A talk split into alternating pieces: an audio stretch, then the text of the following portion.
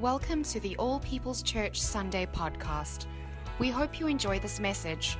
For more messages and resources, please visit allpeoples.com or download our free All People's Church app.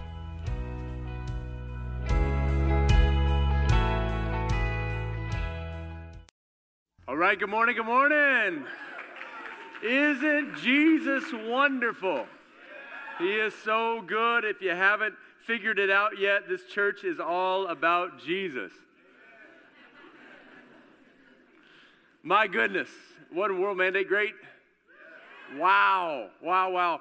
Thank you so much for the ones that come up and share testimonies of what God was doing in our midst. I uh, heard of a student who got so fired up and just said, I've got to share the love of Jesus. She brought her roommate, her hallmate, and her RA on Sunday, and they all gave their lives to Jesus.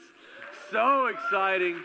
I talked to, uh, I talked to one woman uh, from, a, from a different country who's recently given her life to Jesus. She has this wonderful vision where, where the Lord appears to her and then he helps her forgive someone that had hurt her. I'm like, oh, that's so good. And then numerous physical healings that were going on, and then different ones of you that have come and shared with us that you were used in praying for someone for physical healing. So I love it when the Spirit's moving. And the uh, probably the apex of our children's conference. Our children's conference was rocking. I love seeing Chewbacca dancing on stage, Stormtrooper owning it. I mean, wow. And uh, but but the, the the high point of the children's conference, my wife is our children's pastor. She told me at one moment, uncoached, unscripted, about three dozen kids just come and get on their knees, just crying out to God. I don't know what you were doing when you're a kid, but man, that is what I dream of. Our children just in love with the Lord. So thank you. I know it takes tons of work. It takes lots of finances, resources, commitment, but it's worth it to have time where people can meet with the living God. And uh, that, that's what is going to be coming on this Sunday as well. Another opportunity, our Freedom Weekend. Want to encourage you to come and go to that next level of living unbound with Jesus. And so that's going to be happening this week at our offices. Let's jump into our message. I'm going to cover the light topic this week of Jesus and immigration. So you can pray for me. And if you don't want to pray for me, I'm going to pray for myself. Lord Jesus, we need you. We want your word. There is so much talk, there is so much banter, but we need the word of the living God in this hour, in our nation. And so we stand upon your truth and we ask that you'd fill us with your love, with the spirit of wisdom and revelation in Jesus' name. And everyone said, Amen. Let me uh, give you a, an example of why we dive into things like this. Several years ago, my wife was gone for the weekend and I had the children. I decided to pick them up from school, take them on a fun outing. We went to Sonic, we were heading to a museum. As we turn around the corner, I see a 20 something man walk out into the street. I could tell he's not paying attention. And then to my horror, I see a dump truck pull around quickly, accelerating, and hits him. The guy ends up on the ground mangled. And let me just tell you the first thing I wanted to do was just turn and drive away. Why? Because I had my four children with me. I didn't want them to see that. I didn't want them to be exposed to that. But then the next thought I had was no, as a believer, I need to run to the pain. And my kids need to see a father who's a Christian who takes care of people in the midst of their problems. And so I pulled my car over. I was the first on the scene. I locked the doors. I told the kids, guys, someone just got hit by a car. I have to go and help them. If you need anything, just put your hand on the horn and don't let go until I come back. I ran into the middle of the street, and amazingly, the man was alive. He was completely mangled, he was out of it completely. I reached down, I throw my hand on his chest, and I just start praying in Jesus' name. The guy that hit him comes out of the truck. He's cursing. He said, I didn't mean to do it. That guy was. I said, It doesn't matter. Call 911 now. We got to save this guy's life. He calls 911 immediately. It was amazing how fast the police and the ambulance were there. And I was able to walk away. The guy did not die. You know, I've seen a lot of miracles. I don't think that that was one of them. but I do know that God had me there for a reason. And as I drove away, I was able to tell my kids, you know, kids, people get hurt, and us as believers, we need to respond and be the hands and feet of Jesus for them. You know, today is one of those days. If you've watched the news this week, our uh, nation has been in tumult, uh, tumult in regards to immigration. There's been so much, so much bickering, so much fighting, and, and you know, it's not always easy to address those things in a church, but I want to tell you, as a spiritual father and as a believer, it's our obligation to run towards the pain.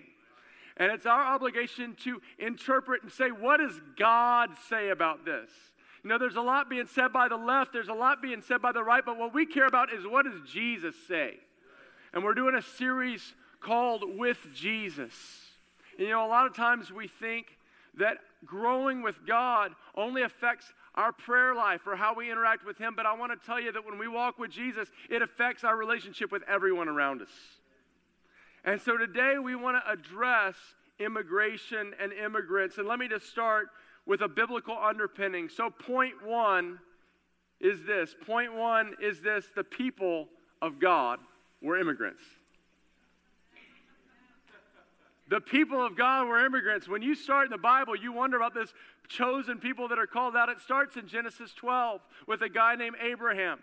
And look at verse 1 of chapter 12. It says, The Lord God said to Abram, Go from your country, your people, and your father's household to the land I will show you. Do you know that there's times where God actually tells people to leave their country? Like immigration was God's idea. And I will make you into a great nation, and I will bless you, and I will make your name great, and you will be a blessing. Sometimes we think, oh, immigration, that's just a horrible thing that people have to go through. No, sometimes God's doing it in order to bless people. And now, watch this next part. I will bless those who bless you, and whoever curses you, I will curse, and all peoples, I love it when it says that, and all peoples on earth if you didn't catch that, it's because you're at All People's Church right now. Okay. All peoples on earth will be blessed through you. Do you know what? Oftentimes, I find that immigrants and refugees are actually the richest in faith because they had nothing else but God. They had to completely rely on Him. And then God is actually wanting to bless people through them. Point two Jesus was an immigrant, Jesus was a refugee. You know that? Well, what does God think about immigrants and refugees? Well, he must have liked him because he made his son one. Jesus was an immigrant. Here, here we go Matthew 2 13. When they had gone, an angel of the Lord appeared to Joseph in a dream. Get up, he said. Take the child and his mother and escape to Egypt. Stay there until I tell you, for Herod is going to search for the child to kill him. I think, uh, and, and, I'm speaking to many refugees, I, I want to say in this church, why do we address this? Not only is it a, a, very central theme in the Bible, there's 92 verses on immigration just in the Old Testament. This is not some tertiary thought, but can I just tell you, I'm, I'm speaking to a church where we are all friends and brothers and sisters with immigrants and refugees. I mean, they're in our, my brother in law's an immigrant. Uh, your friends, your family members, many of you, oh, over 20% of this church are first generation immigrants. Over 10% of this church is actually refugees. So if you just look down your row, you'll see an immigrant or a refugee. This is who we are.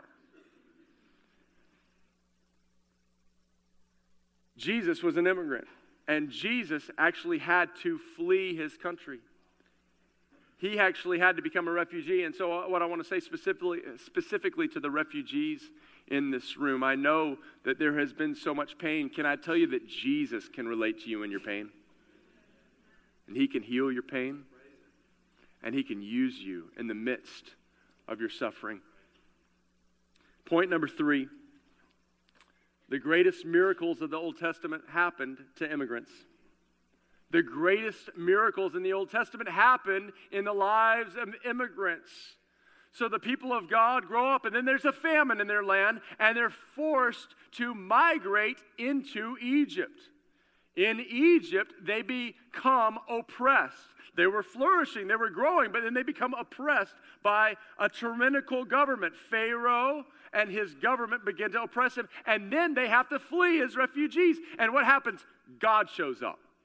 He parts the Red Sea. He feeds them in the desert. Can I just tell you, the history of the Bible is God's miraculous provision to immigrants and refugees.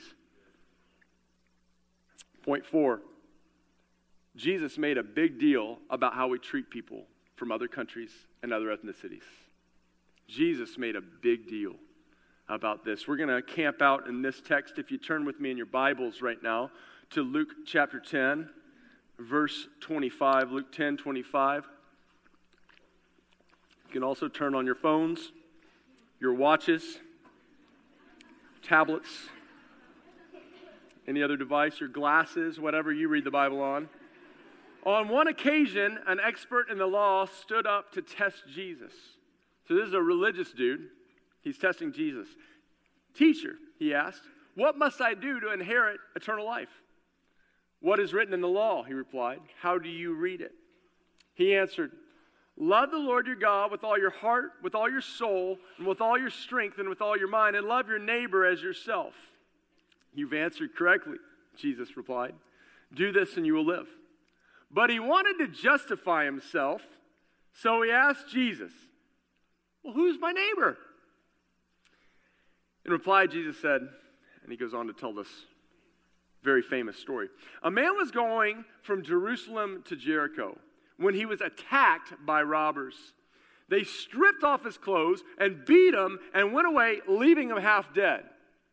A priest happened to be going down the same road, and when he saw the man, he passed by on the other side.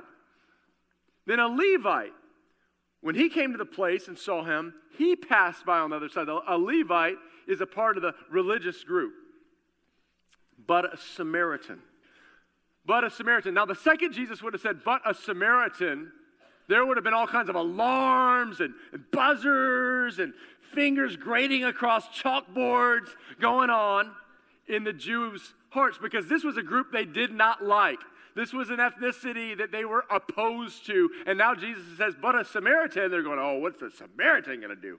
If the priest avoided him, the Levite, the Samaritan's probably going to come and spit on him. Watch this. But a Samaritan, as he traveled, came where the man was, and when he saw him, he took pity on him. It's not a dramatic pause. I lost my place. Okay. He, he what's he going to say next? He's desperately trying to find his place. He went to him and bandaged his wounds, pouring on oil and wine. Then he put the man on his donkey, brought him to an inn, and took care of him. The next day he took out two denarii and gave them to the innkeeper. Look after him, he said, and when I return, I'll reimburse you for an extra expense you may have. Watch what Jesus says. Which of these three do you think was a neighbor to the man who fell into the hands of the robbers? The expert in the law replied, Uh, the one who had mercy on him? Jesus told him, Go and do likewise. Now, watch this. Four actions that I see that the Samaritan does. First, verse 33, he saw him. If you're taking notes today, I want you to write down these actions because this is practicals for us in how we respond to people of other ethnicities. First, he saw him. He saw him. Let me ask his church, do we actually see the world around us? Like we all share the same planet, but we can live in our own world. Have you ever noticed that? Like we can just get lost in our own world and we go to our grocery store and our restaurants and we go to our school and we just are lost in our own world and we miss the rest of the world. Like our lives become super homogenous while there's a whole world around us. Jesus is saying he saw him. Do we see the people around us. Number two, it says he took pity on him. Have we become desensitized to the world's pain around us? You know, like you're driving down the road and you see someone who just came from another country, and, and, it's a sweet moment, and she's carrying bags of groceries in one hand and pushing a stroller in another, and a kid's holding on to her, and you just go, oh man, too bad, that's her problem. Or do we let our hearts go, oh, how is she doing? Is she making it? We see someone working a back-breaking job, and, and do we look at them and just go, well, that's them, and this is me? Or do we go, oh, that, that pain, I feel that pain. Does that person have enough food? How are they doing? What's going on with their children? He took pity on him. When we, when we see Aleppo in the news, have we seen so much news that we've just shut down in self protection? Or do you actually see the kid that's hurting and go, Lord, that's not right? It's a ministry of mercy, it's a ministry of compassion. Third action, he bandaged his wounds, pouring oil and wine. You know, as believers, we're called to step into the pain. I, I, I got this first aid kit, and I, and I asked, uh, I asked my assistant, hey, grab me a first aid kit because I want to use it as a visual illustration. And, and she got three different ones, said, which one do you want to use? That, you know the amazing thing? They all had a cross on it. Like the sign for first aid is a cross. Why? Because it's by his wounds we are healed. Christ died to purchase our healing and then compels us to heal others. And it was the response of Christians that started the first hospitals in the world because their heart was broken. Because Jesus says we should love our neighbor. And, and, and, you know the amazing thing is Jesus was just busting their paradigms because when I think of my neighbors, I think of Ray. Like Ray's my next door neighbor. But Jesus was saying, no, your neighbors, you're walking down a road and some guy from a different people group just got blindsided, just got jumped. That's your neighbor. Like your neighbor's a stranger, right? long time ago, a lot of your parents told you never to talk to strangers, and that's the one thing you obeyed. Like, that's the only thing you obeyed from your parents, and you're still not talking to strangers. And Jesus saying, No, your strangers are your neighbors. Don't just talk to them, bandage their wounds. Jump in there, get dirty. It says that he pours oil on them and wine.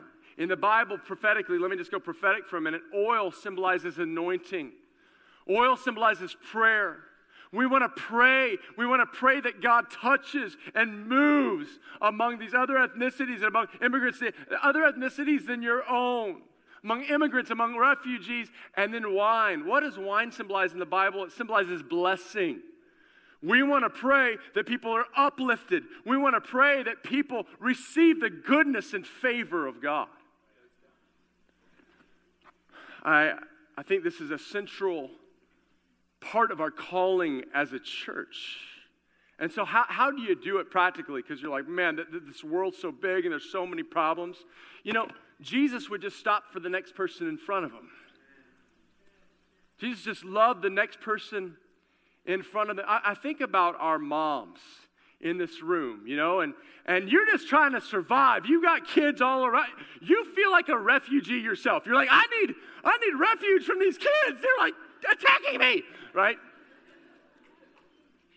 I, I, I want to tell you, as you're in the parks and you're, you're seeing people from different people groups and different ethnicities, just go up and talk to them. Go up and love on them.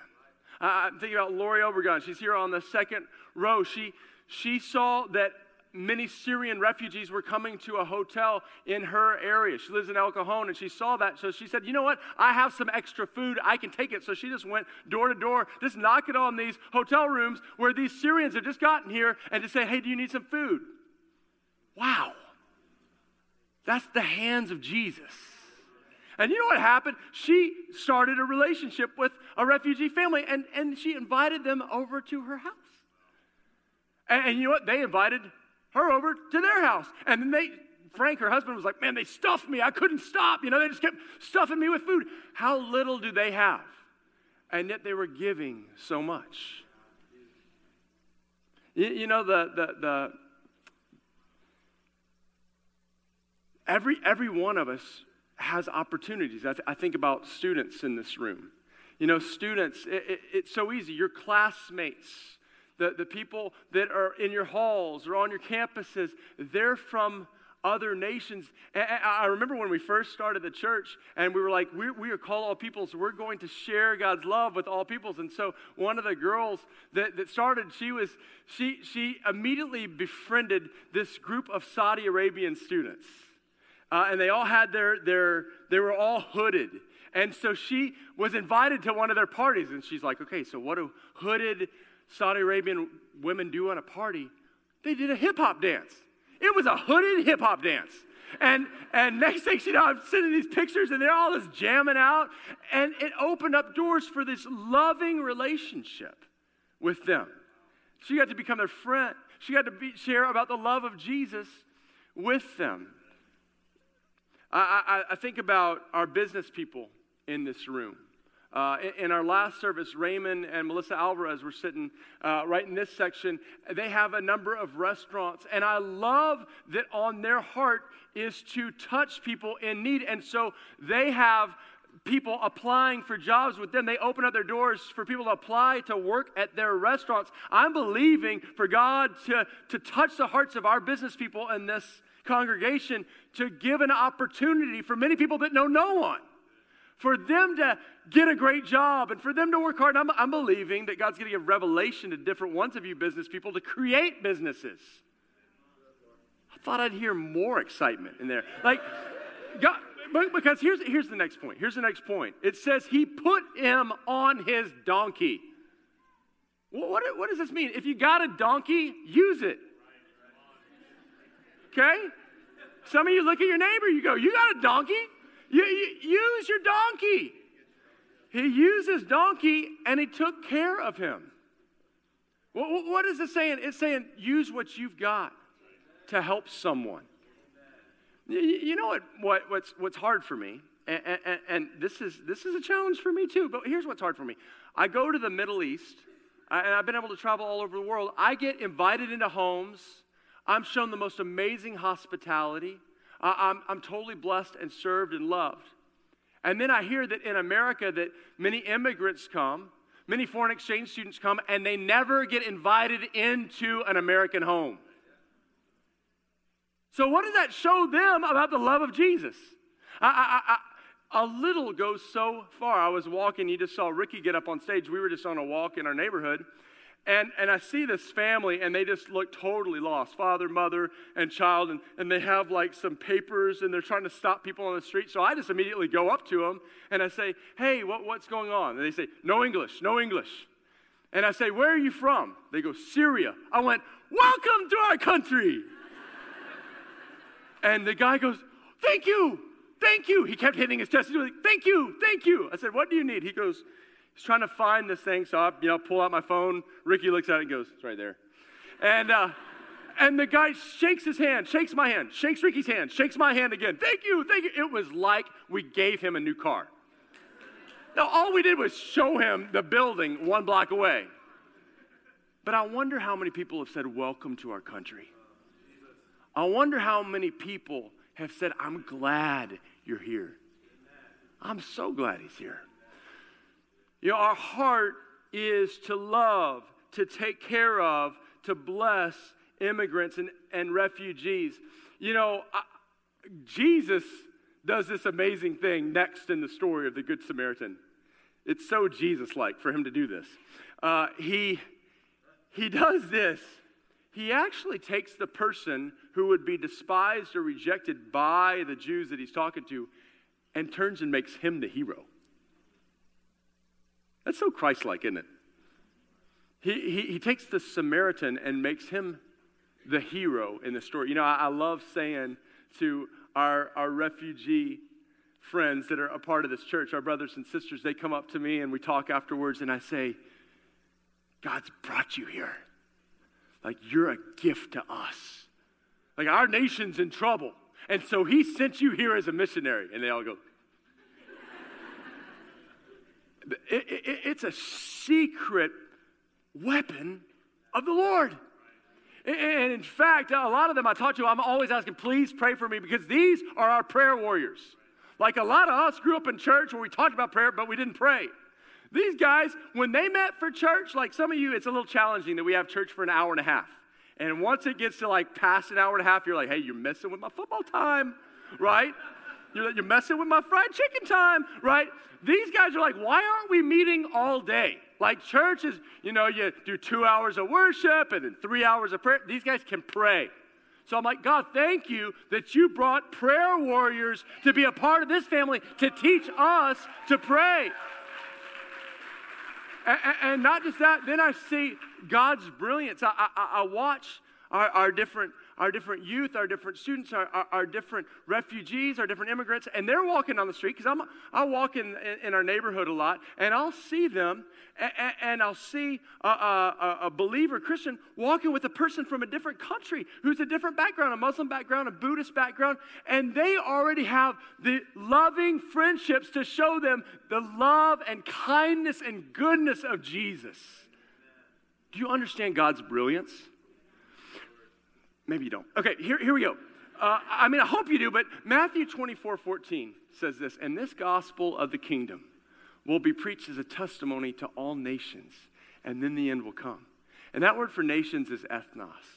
And it means this simply Jesus and his goodness is going to be preached to every ethnos, and then the end will come. I don't know about you, but I'm ready for Jesus to return. I, am ready for Jesus to return, but you know it's not going to happen until every ethnos is heard? But here's the problem a lot of nations are hard to get into because they don't want to hear about Jesus. Right? Their governments are, are not wanting to hear about Jesus. And so God, in His brilliance, says, Well, then I'm going to bring them to you. So they're landing in our cities. And, and here, here all of a sudden we have this incredible opportunity. And our young people and our refugees and our immigrants, they're friends with them. They're living next door to them and they're showing them the love of Jesus. It's this brilliant plan of God. I'm pretty excited about that. so, um, let's actually talk about immigration for a minute. Okay, some of your skin's crawling. You're like, oh my gosh, what's he going to say? It's a very complex issue. This is very complex.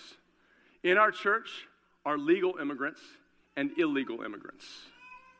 Okay, my friends, I have friends that are legal immigrants. I have dear friends and brothers and sisters that are illegal immigrants.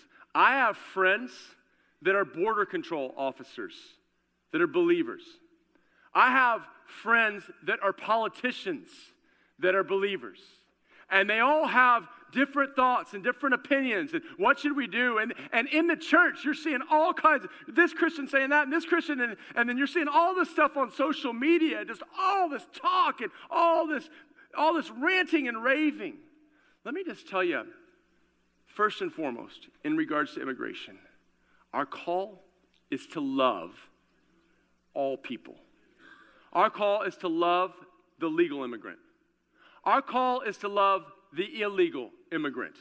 Our call is to love the law enforcement officers. Our call is to love the politicians. Our call is to love the people who have a different political ideology than ours. because you're both sitting in the room. I'm your pastor, I know that.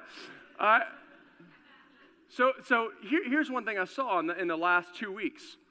There, there have been a lot of marches, there have been a lot of protests, and protesting is fine. That is a, a legal right to make your opinion known. But here's what I saw there's one protest, and in it, Madonna gets up on stage and just goes off. It's the first time the F word's been, been proclaimed on, on live TV. The F word proclaimed. That sounded funny. Um, she starts saying, let's blow up the White House.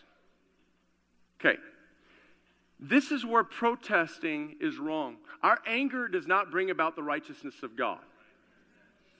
And we can protest and we can share our opinion, but when it turns and vilifies other people, and when it starts lashing out on other people, that's where it's wrong. So then the next few days later, I see a Christian stand up at a march, and he says this He goes, Why do we not talk about blowing up Madonna's home? He goes, Because Jesus said to love. He goes, and in fact, Jesus even said, Love our enemies. And we believe him when he says that. So we love Madonna. We love you, Madonna.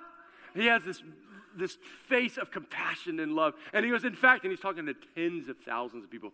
He goes, Let's pray for Madonna right now.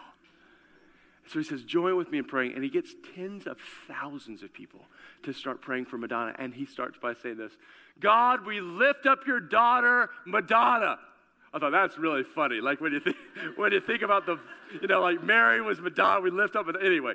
And but he goes, We lift up Madonna, she's your daughter, and we pray that she would know the love of Jesus. I thought that's what the church is supposed to be doing. We want to speak blessing. We want to speak love. We want to pray. We want to have compassion.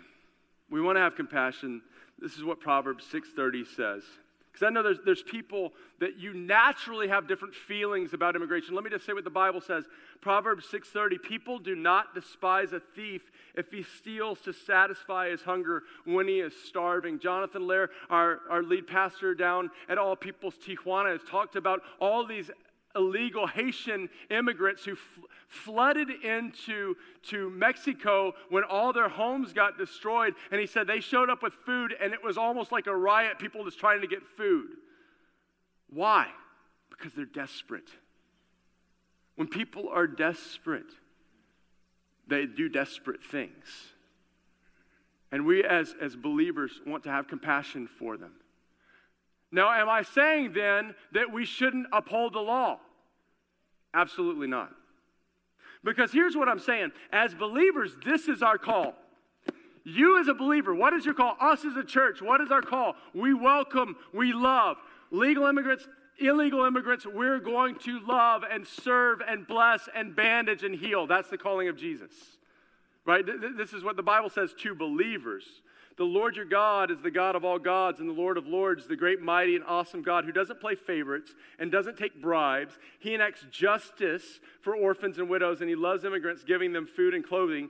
That means you must love immigrants because you were immigrants in Egypt. This is our calling as believers. Can I tell you, though, I, I need to raise you to a, another level of sophistic, uh, spiritual sophistication for a minute and just tell you do you know that the the role of an individual believer is different than the role of government. This is what we hold in our hand as believers. What's this?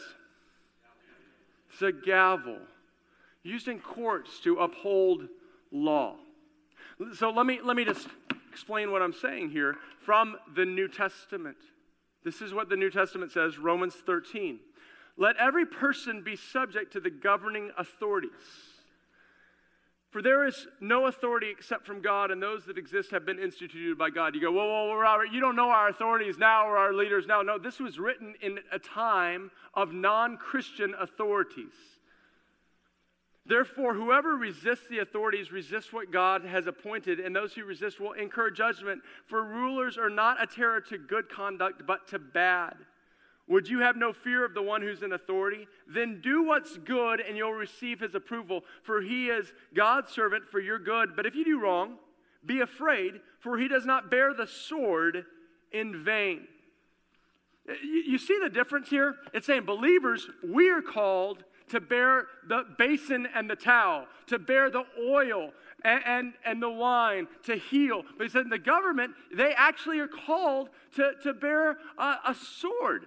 And, and for it's a servant of God, an adventurer who carries out God's wrath on the wrongdoer. He's saying the role of government is actually justice. Let me help you understand this for a minute.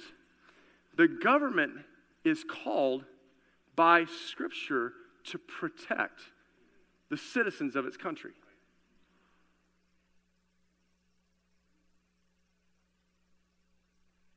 So, is it wrong for a government to vet people coming into its country? Now, listen very carefully. I'm not saying I agree with all that's going on. But I am saying, is it okay for a government to look at who's coming into its country? Well, let me give you this illustration. As a father, people knock on my door all the time. Is it wrong for me to ask who's there and to try to discern whether they have good motives or bad? No, that, that's wisdom because my calling is to protect my children. And I have people in my house all the time, but I want to, by the best I can, to discern what their intent is. So, is it wrong? Some, some people in, in thinking about this compassion, and we want to have compassion as individual believers and as churches, we're going to accept and love everyone. But they're saying that the, the, the government has to do that. We should have no boundaries, we should have no borders. Do you know that the Bible actually says it's God who established borders of nations? I don't have time to read all these verses, but I just want you to write them down in case you're intrigued by this. Deuteronomy 32 8. He set the, the boundaries of the people. Acts 17 26. God set up boundaries. Nehemiah 9 22. You allotted them as boundaries. Borders aren't wrong. So, so then, how do we deal with this combination of my personal and our church compassion and the government's protection and called to, to be a protector of the people? Let me just give you a quick illustration of something that happened to me. Three months ago, I was burglarized. My home was burglarized. The sheriffs discerned that it was illegal immigrants who burglarized us. Why do they say that? Well, because all they took were my kids' passports and our SENTRI cards, a flashlight, and they picked up a travel vest, left computers, left all kinds of valuables. Now, what do I think about illegal immigrants? I love illegal immigrants. There's no frustration, there's no pain in my heart. I'm going to serve, I'm going to love. And I mean it with all my heart. But when the authorities showed up, they pulled out their guns to walk through the house. Why? Because they wanted to protect my wife and kids who were there alone. Do you understand the difference? I'm so glad that they didn't show up and say, hey, just forgive and just go back in your house. And that's not what the authorities said. But for me, I forgive, I bless, I'm going to serve, I'm going to give more. Why? Because that's my calling as a believer. Are you following me? So then you say, but our government's broken. And I want to say, yes, the, the immigration policies have been broken. Here's what I mean I have good friends that are illegal immigrants that I'm praying for breakthrough for. They, they were brought in as little children and they've been trying, they're, they're hardworking, they've been to high school, they got jobs, they're trying to get their citizenship and it's not happening.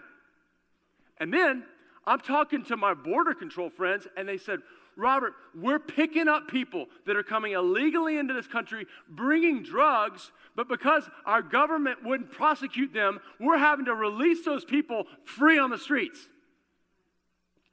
Like, what? What is wrong here? So, what do we do as believers? Here's what we do. I'm glad you asked. 1 Timothy 2. Listen to this. I urge then, first of all, that petition, the petitions, prayers, intercession, and thanksgiving be made for all people, for kings, and all those in authority, that we may live peaceful and quiet lives in all godliness and holiness. Our calling in regards to government, our first calling is to pray. Pray for our leaders. We've got to pray whether you like them or not. Whether you like Governor Brown or not, we're called to pray for him. Whether you like Donald Trump or not, we're called to pray for him. Why? Because we as believers have this authority and this responsibility to pray on earth as it is in heaven. We call down the atmosphere of heaven around our leaders. And I don't know about you, but when I'm walking in the presence of God and in the joy of God, I make a lot better decisions than when I'm just angry. So, so we have the responsibility to pray for them. Why? So that when they're going, God, what should I do? This is a mess. That the presence of heaven is around them. And they go, where did that thought come from? It came from the heavenly realm. Because what happens if we don't pray? then they're just left on their own. And they have to just, maybe they hear from a bad advisor.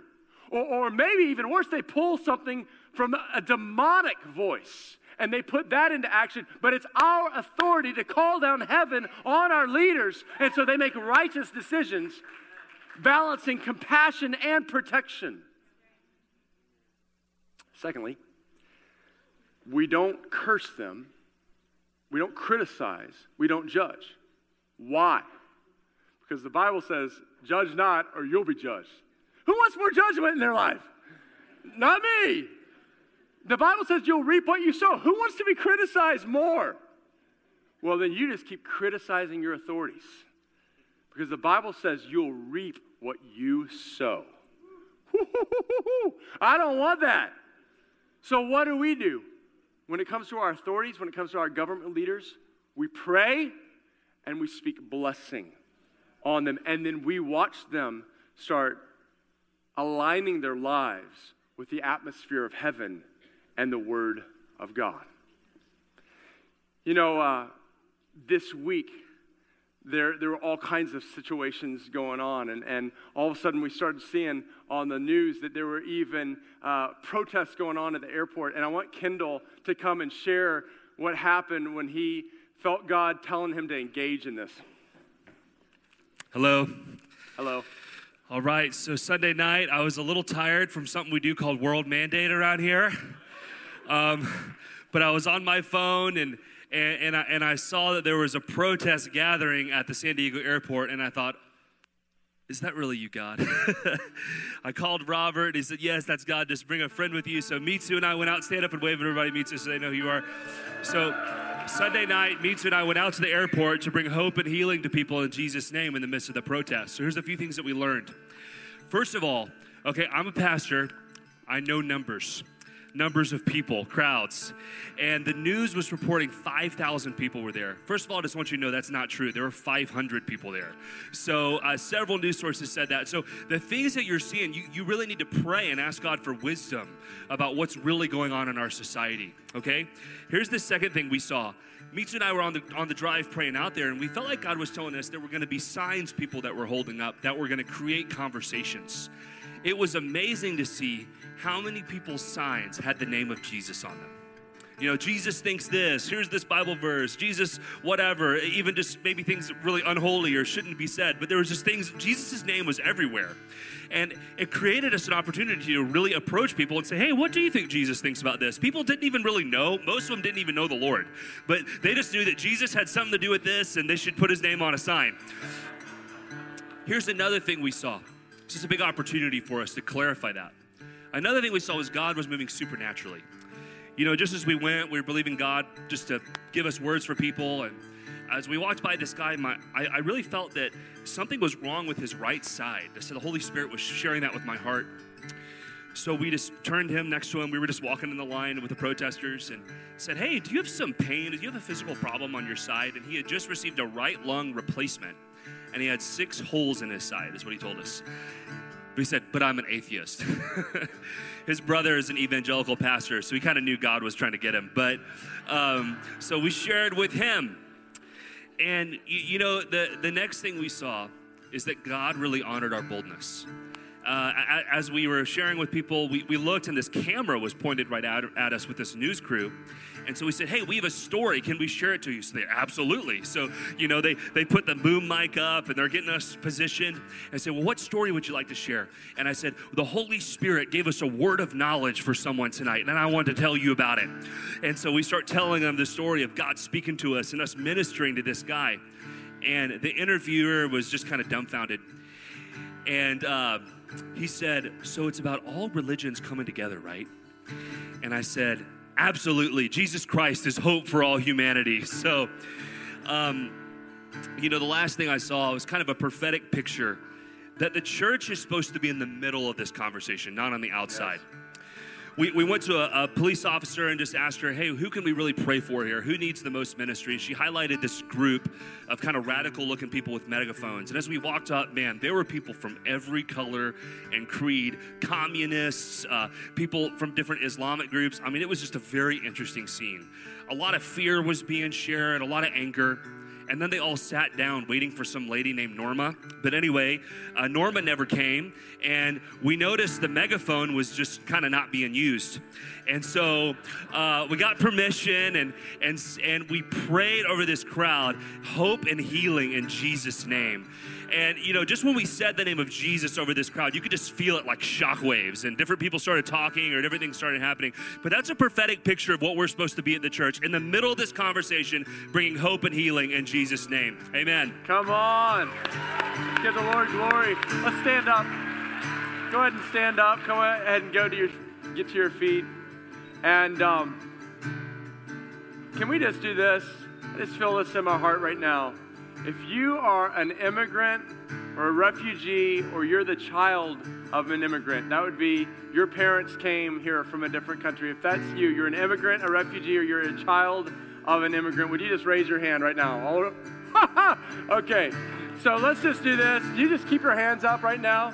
The rest of us, if you would just put your hand on one of these guys' shoulders, or if you're in the middle and you can't find one, you just extend your hands towards them and would you just start praying blessing? Would you start praying favor? Would you start praying God's crazy love on them and that God would use them? I don't know, a third of this room. So we just want to pray blessing. And Lord, we thank you. And Lord, we know that actually all of us, except the, the First Nations people, are immigrants in this country. And so we thank you that you are doing something amazing here. And we speak blessing to every kindred, nation, tribe, and tongue in this room. And we say, We want you here. And we want you to be blessed with the love of God. And we want you to prosper. And we want you to be used by God in tremendous ways. And everyone said together, Amen.